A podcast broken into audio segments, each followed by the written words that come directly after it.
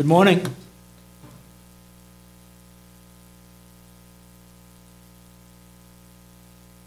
So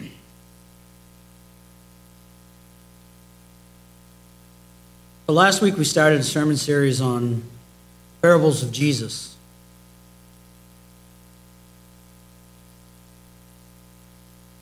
I'd like to review just a little bit about what we said last week about the parables, what a parable is.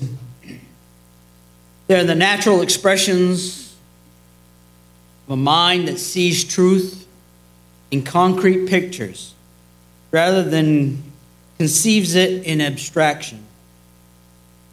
At its simplest, the parable is a metaphor or a simile drawn from nature or common life.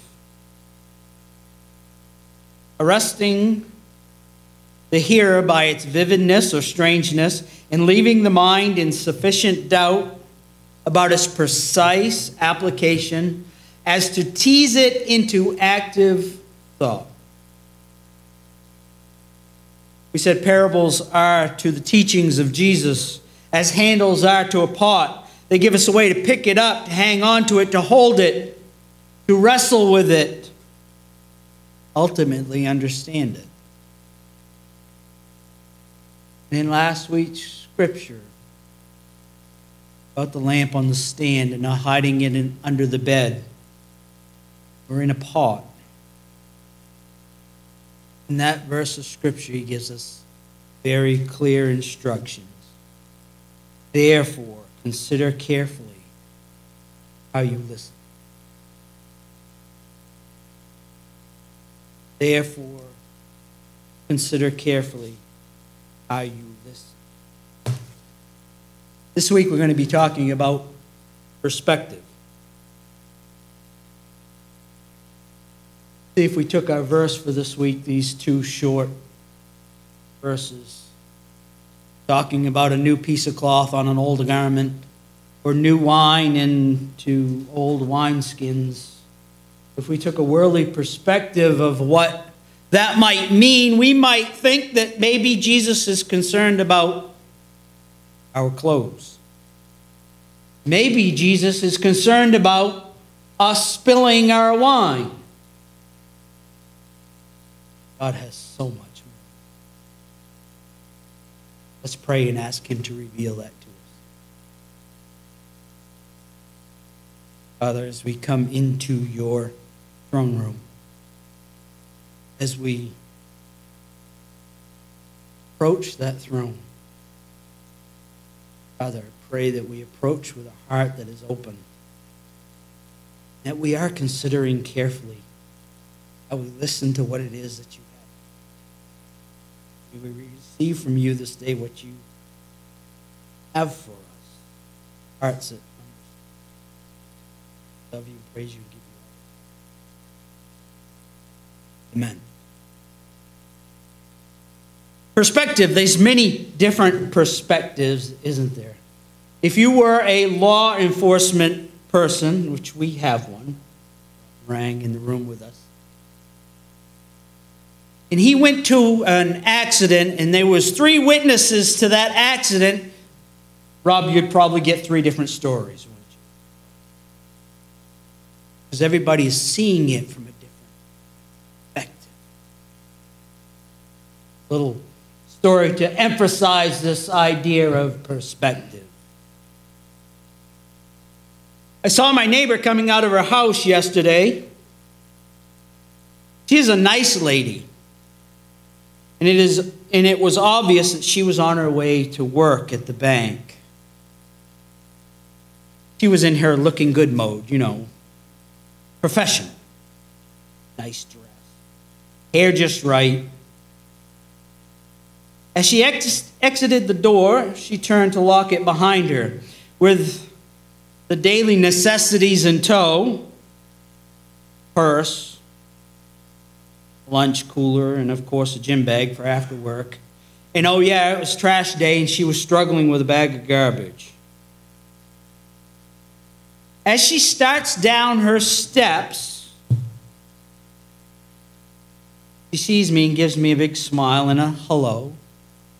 I returned the hello with a good morning and opened my car door to get in.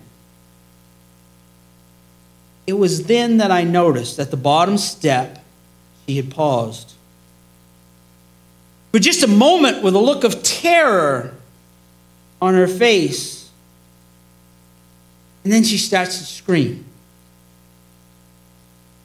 Not just a humdrum, something like a trash bag ripped open scream no, of frustration. No, this was a full on fire engine scream. Ah!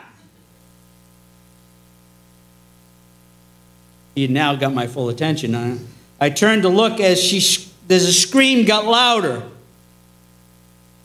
To see her throwing bags in all directions,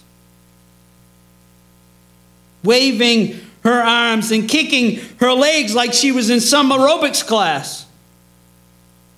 She is now clutching at her face and her hair and starts a new round of fire engine noise. Ah!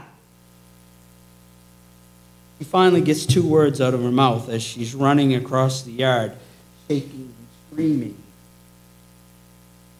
Spider web! I need to go a little E.B. White on you. Charlotte's Web.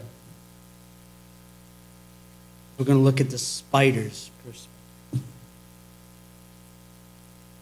Let me introduce you to this rather ordinary, medium gray sized lady spider.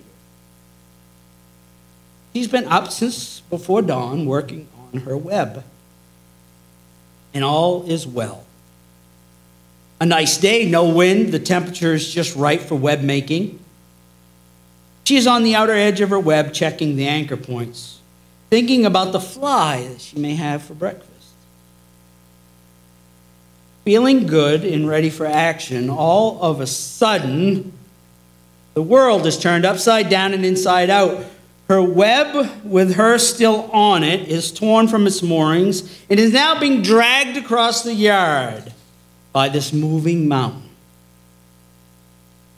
This thing that is in her web is making a noise like no other she has ever heard. Ah! This thing is way too big to wrap up and eat. And it's moving way too fast to hold down as she tries to think of what to do. Jump for it? Do I hang on and just ride it? Effective. Different seen through eyes.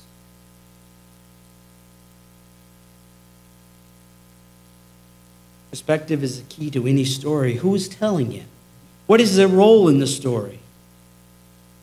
In the story of the neighbor and the spider, we heard two perspectives that of the man next door watching the lady go through the web, and that of the spider. I am sure if we could, we would get a much different perspective when the lady walked through it. Okay, so what perspective should we be looking at? How do we focus our eyes?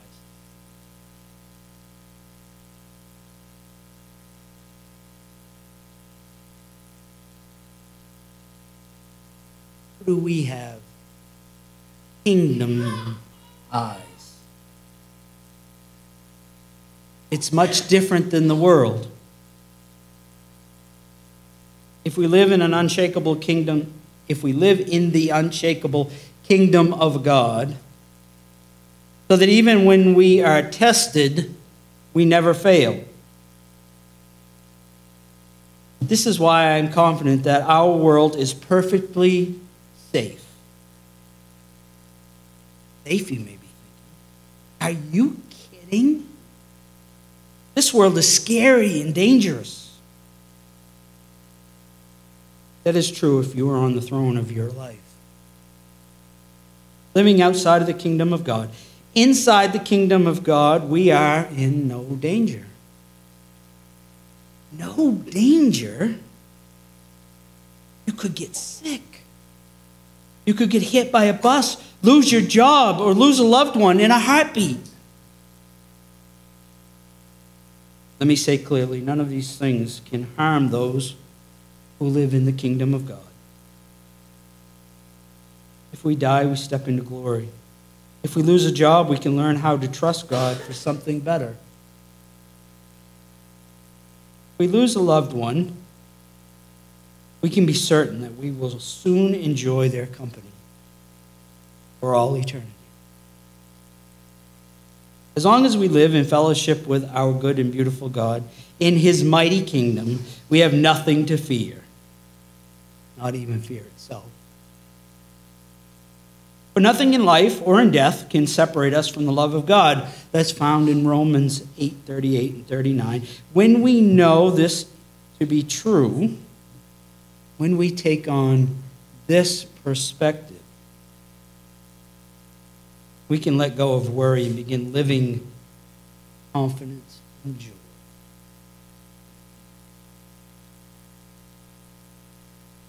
As we look at this short parable, we must look with perspective. This perspective. So we can fully grasp the true meaning of these parables. We need to ask ourselves three questions to gain insight and understanding of these two short stories. Question one Who is telling the story? Question two Who are the listeners?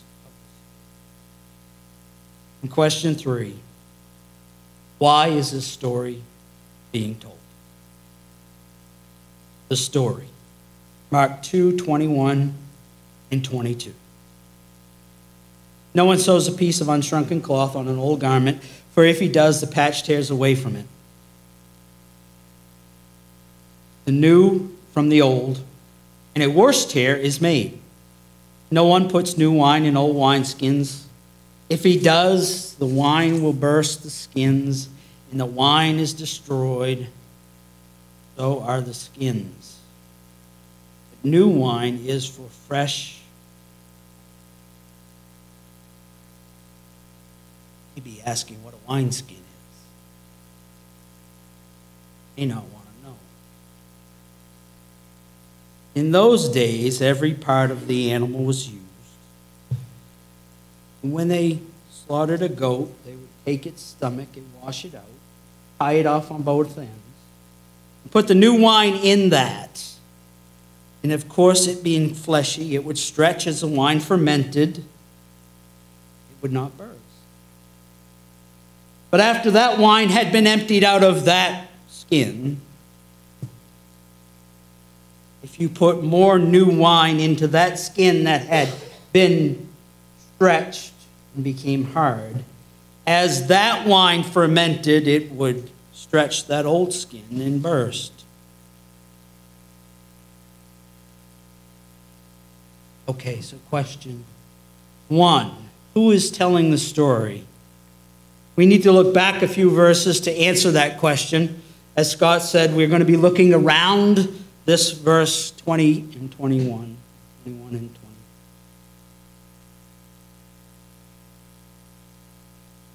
Mark 2 13 through 20. And he went out again beside the sea, and all the crowd was coming to him. And he was teaching them. And as he passed by, he saw Levi, the son of Alphaeus, sitting in, at the tax booth. And he said to him, Follow me. And he rose and followed him. And as he reclined at table in the house, many tax collectors and sinners were reclining with Jesus and his disciples. There were many who had followed him. And the scribes and the scribes of the Pharisees when they saw that he was eating with sinners and tax collectors, said to his disciples, Why does he eat with tax collectors and sinners? And then Jesus heard it. He said to them, Those who are well have no need of a physician, but those who are sick, but those who are sick. I came not to call the righteous, but sinners. Now, John's disciples and the Pharisees were fasting. And people came and said to him, Why do John's disciples and the disciples of the Pharisees fast, but your disciples do not fast? And Jesus said to them, Can the wedding guests fast while the bridegroom is with them? As long as they have the bridegroom with them, they cannot fast. Days will come when the bridegroom is taken, taken away from them. Then they will fast in that day. Question one Who is telling the story? Jesus.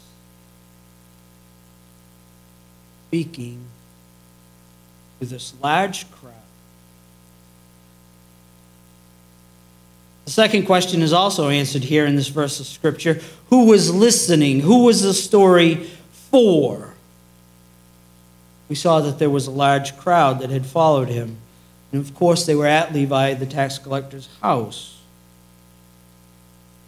Of course, the disciples, John and the disciples of the Pharisees, and the Pharisees themselves. People. They're all listening Jesus. Different perspectives that we need to talk about. In verse 18, it says, Now John's disciples and the Pharisees were fasting. And the people came and said to him, Why do John's disciples and the disciples of the Pharisees fast, but your disciples do not fast? Do not fast. They're asking this of Jesus. We only know that these were people that were asking this question. We don't know from which group. We don't know from what venue or what thought or what motive created this question. We know that there were pers- what their perspective was as they saw it. John's disciples and the disciples of the Pharisees were fasting, as they did faithfully twice a week, as was the custom of that day. Their custom or practice or belief had to then become the standard by which all others should be measured. You don't fast twice a week, you are not a good religious person. Their perspective. Their perspective also was they thought Jesus had gone to eat with tax collectors and sinners to teach them to be better religious people. And they thought that the disciples had tagged along just to go and get their stomachs full. Their perspective was we have to keep the law and practice the fast. Why don't the disciples of Jesus?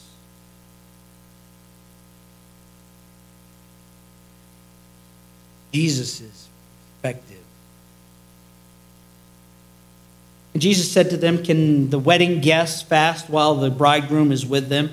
As long as they have the bridegroom with them, they cannot fast. The days will come when the bridegroom is taken away from them, and then they will fast in that day. First, we see that there will come a time when fasting will be necessary, when the bridegroom is taken from them, bridegroom being Jesus. Fasting and prayer are essential in the Christian walk we don't have the bridegroom with us today, so we should be in our season practicing the act of fasting. Simply an act of setting time aside for prayer. And doing that, and during that time, not eating. So, whenever the prompt or feeling of hunger pops into our mind, instead of opening the fridge or the cupboard, we go to the Lord in prayer. Ever wonder why during times of crisis we lose our appetite?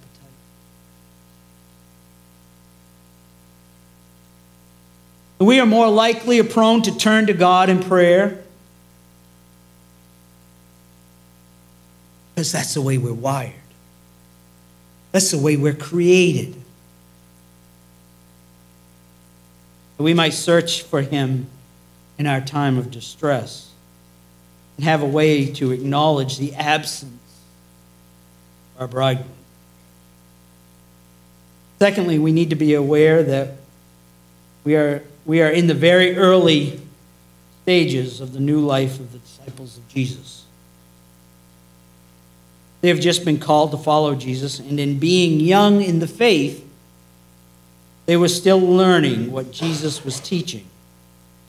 So, to put a mature teaching of fasting on a young Christian may become a burden rather than a joy to practice. Jesus says, How can the guests of the bridegroom fast while he is with them? Meaning they are still learning, and as long as I am with them, they will continue to learn. To put the burden of fasting on his disciples would be, or could be, a discouragement and lead to ill consequences just like that of our parables. To put unshrunken cloth on an old garment would lead to a bigger hole in that garment. And to put new wine in an old wineskin would only lead them to bursting and spilling that wine.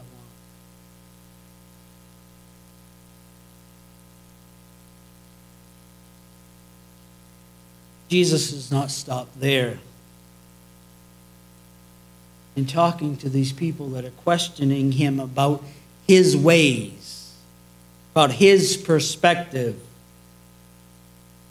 He goes on to speak of new cloth and new wine. Jesus knew where the real problem was. He knew what was behind the question raised by the scribes and the Pharisees. They were irritated because Jesus was not obeying their traditions. They were really asking the same question raised in Matthew 15 Why do your disciples transgress the tradition of the elders? Why are they breaking the mold? Why are they doing things different? So Jesus tells them No one tears a piece from a new garment, puts it on the old garment, for if he does, the tear will become worse. No one puts new wine in old wineskins, for if he does, the wine will burst skins and it will be spilled. The skins will be destroyed. New wine must be put into fresh wines. Last statement is the key. New wine must be put into fresh wineskins. Remember last week how we said in the parable has one meaning, one main point that God is trying to teach us? This is the main point. This is what God is trying to teach us. It makes all things new. Christian faith would have to grow and burst the old wineskins of Judaism. And that is what happened. The church began to spread into the whole world, shedding the old Jewish forms we learn two things. First, the parable reminds us that God is always a God of newness. The gospel is new always. The Old Testament frequently speaks of new things. We read of a new song, a new heart, a new spirit, a new name, a new covenant, a new creation, a new heaven, and a new earth. David said, God put a new song in my mouth. Psalms Behold, the former things have come to pass, and the new things I now declare. Before they spring forth, I tell you of them. Found in the book of Isaiah. Behold, I am going, I am doing a new thing. Now it springs forth. Do you not perceive it? Also found it. Now I will give them a new heart and put a new spirit within them Ezekiel. For behold, I created new heavens and new earth. And in the New Testament, the gospel of Christ is similar. Hebrews 10 says that the gospel is the new and living way. Jesus said, as he instituted the Lord's Supper,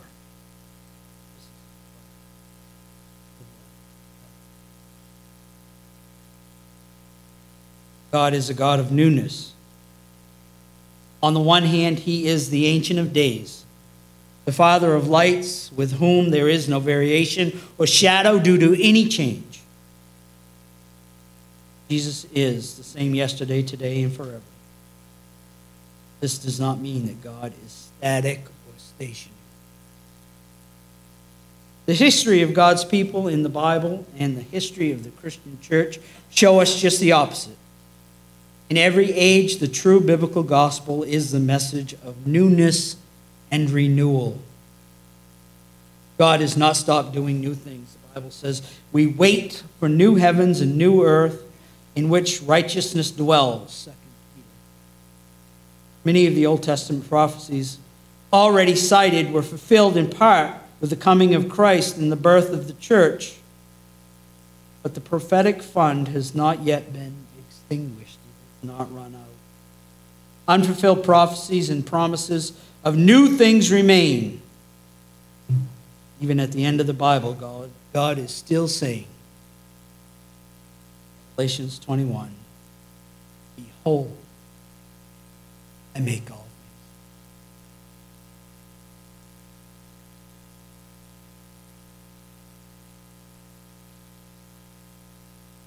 So let's review just for a moment. Question one Who is telling the story? Jesus.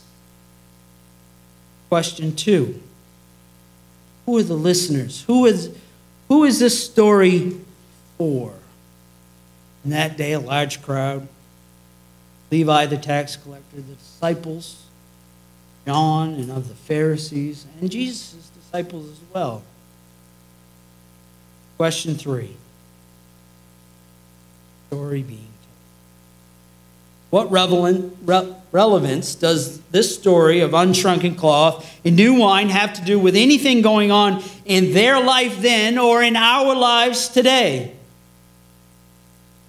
Let's read a little more and see if we can discover the answer to why Jesus was telling this group of people these two. Mark 2 23 through 28. Jesus is the Lord of the Sabbath. One Sabbath, he was going through the grain fields. And as they made their way, his disciples began to pluck heads of grain. And as the Pharisees were saying to him, Look, why are they doing what is unlawful on the Sabbath? And he said to them, Have you never read what David did when he was in need and was hungry? he and those that were with him, how he entered the house of God in the time of Abiathar, the high priest, and ate the bread of the presence, which is not lawful for any but the priest to eat, and also gave it to those who were with him. And he said to them, The Sabbath was made for man not man for the Sabbath. So the Son of Man is Lord even of the Sabbath. This whole section of Scripture, verses 21 through 20, 28, are for the understanding of the Sabbath. Just as 13 through 20 was for the understanding of the spiritual discipline of fasting. God's perspective. Sacred and divine institution of the Sabbath is a privilege and benefit for all that understand what a gift it is. Pause for a moment and think what it would be like if Sunday was just another day of business and busyness. What would the church look like? Maybe an evening service, maybe a night of worship. Definitely not the day to worship God that we have the privilege to take part in today. Pharisees' perspective Sabbath is a day of laws to be followed and rules not to be broken, a hard and standing order to the way of life, the way life is to be conducted. You shall not gather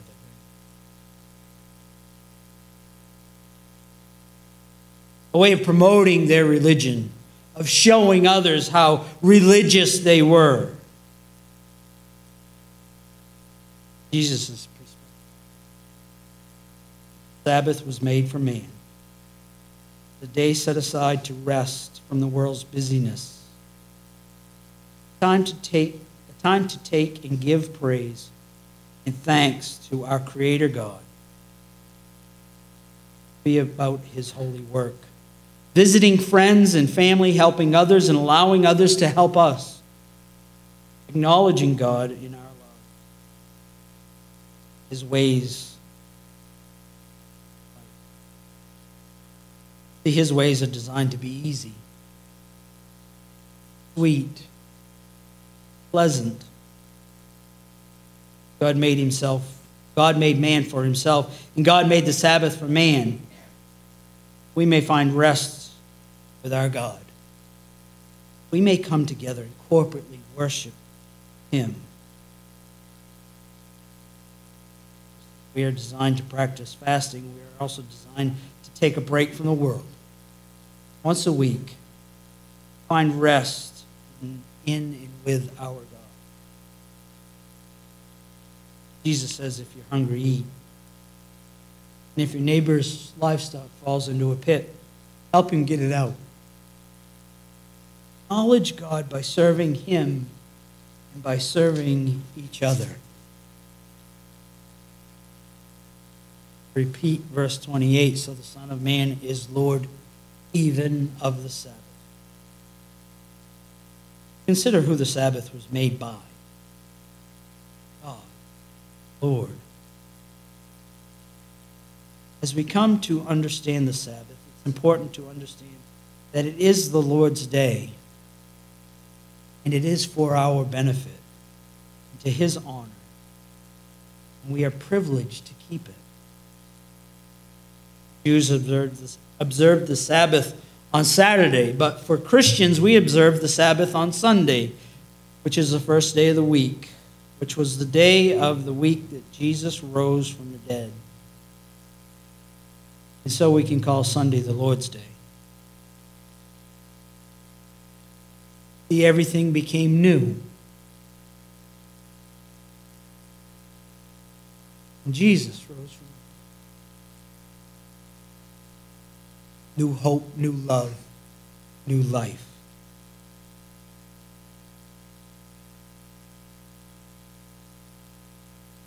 Sabbath is not a day of rules to be followed. It's a day to honor God, the Father, and Jesus, the Son. Day of thanksgiving, Holy Spirit's work in our lives. Question three Why is the story being told? See, we need to line our perspective up with the perspective of the Master. You don't sew a new patch on an old You don't put new wine in an old wineskin. You don't observe fasting as a way to be religious. You use fasting when you need to get through a difficult or unsure time. You don't observe the Sabbath as a list You do not. Observe the Sabbath as a benefit a day of rest and a chance to honor and serve God by serving each other.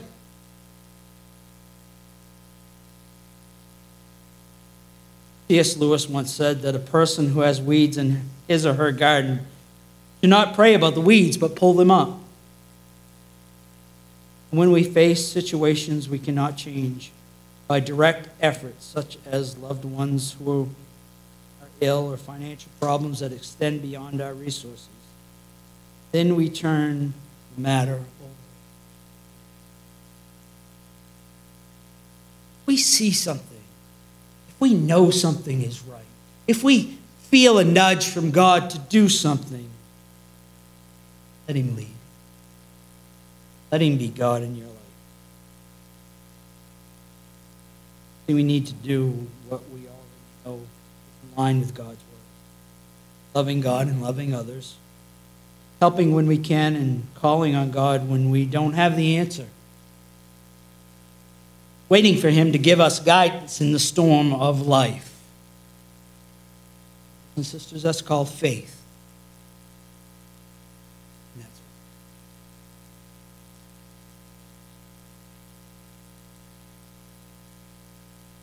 Father, as we have received from your word, I pray that everyone that is present this day, including myself, will listen carefully,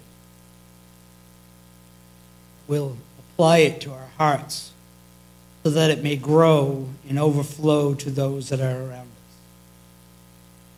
Thank you so much.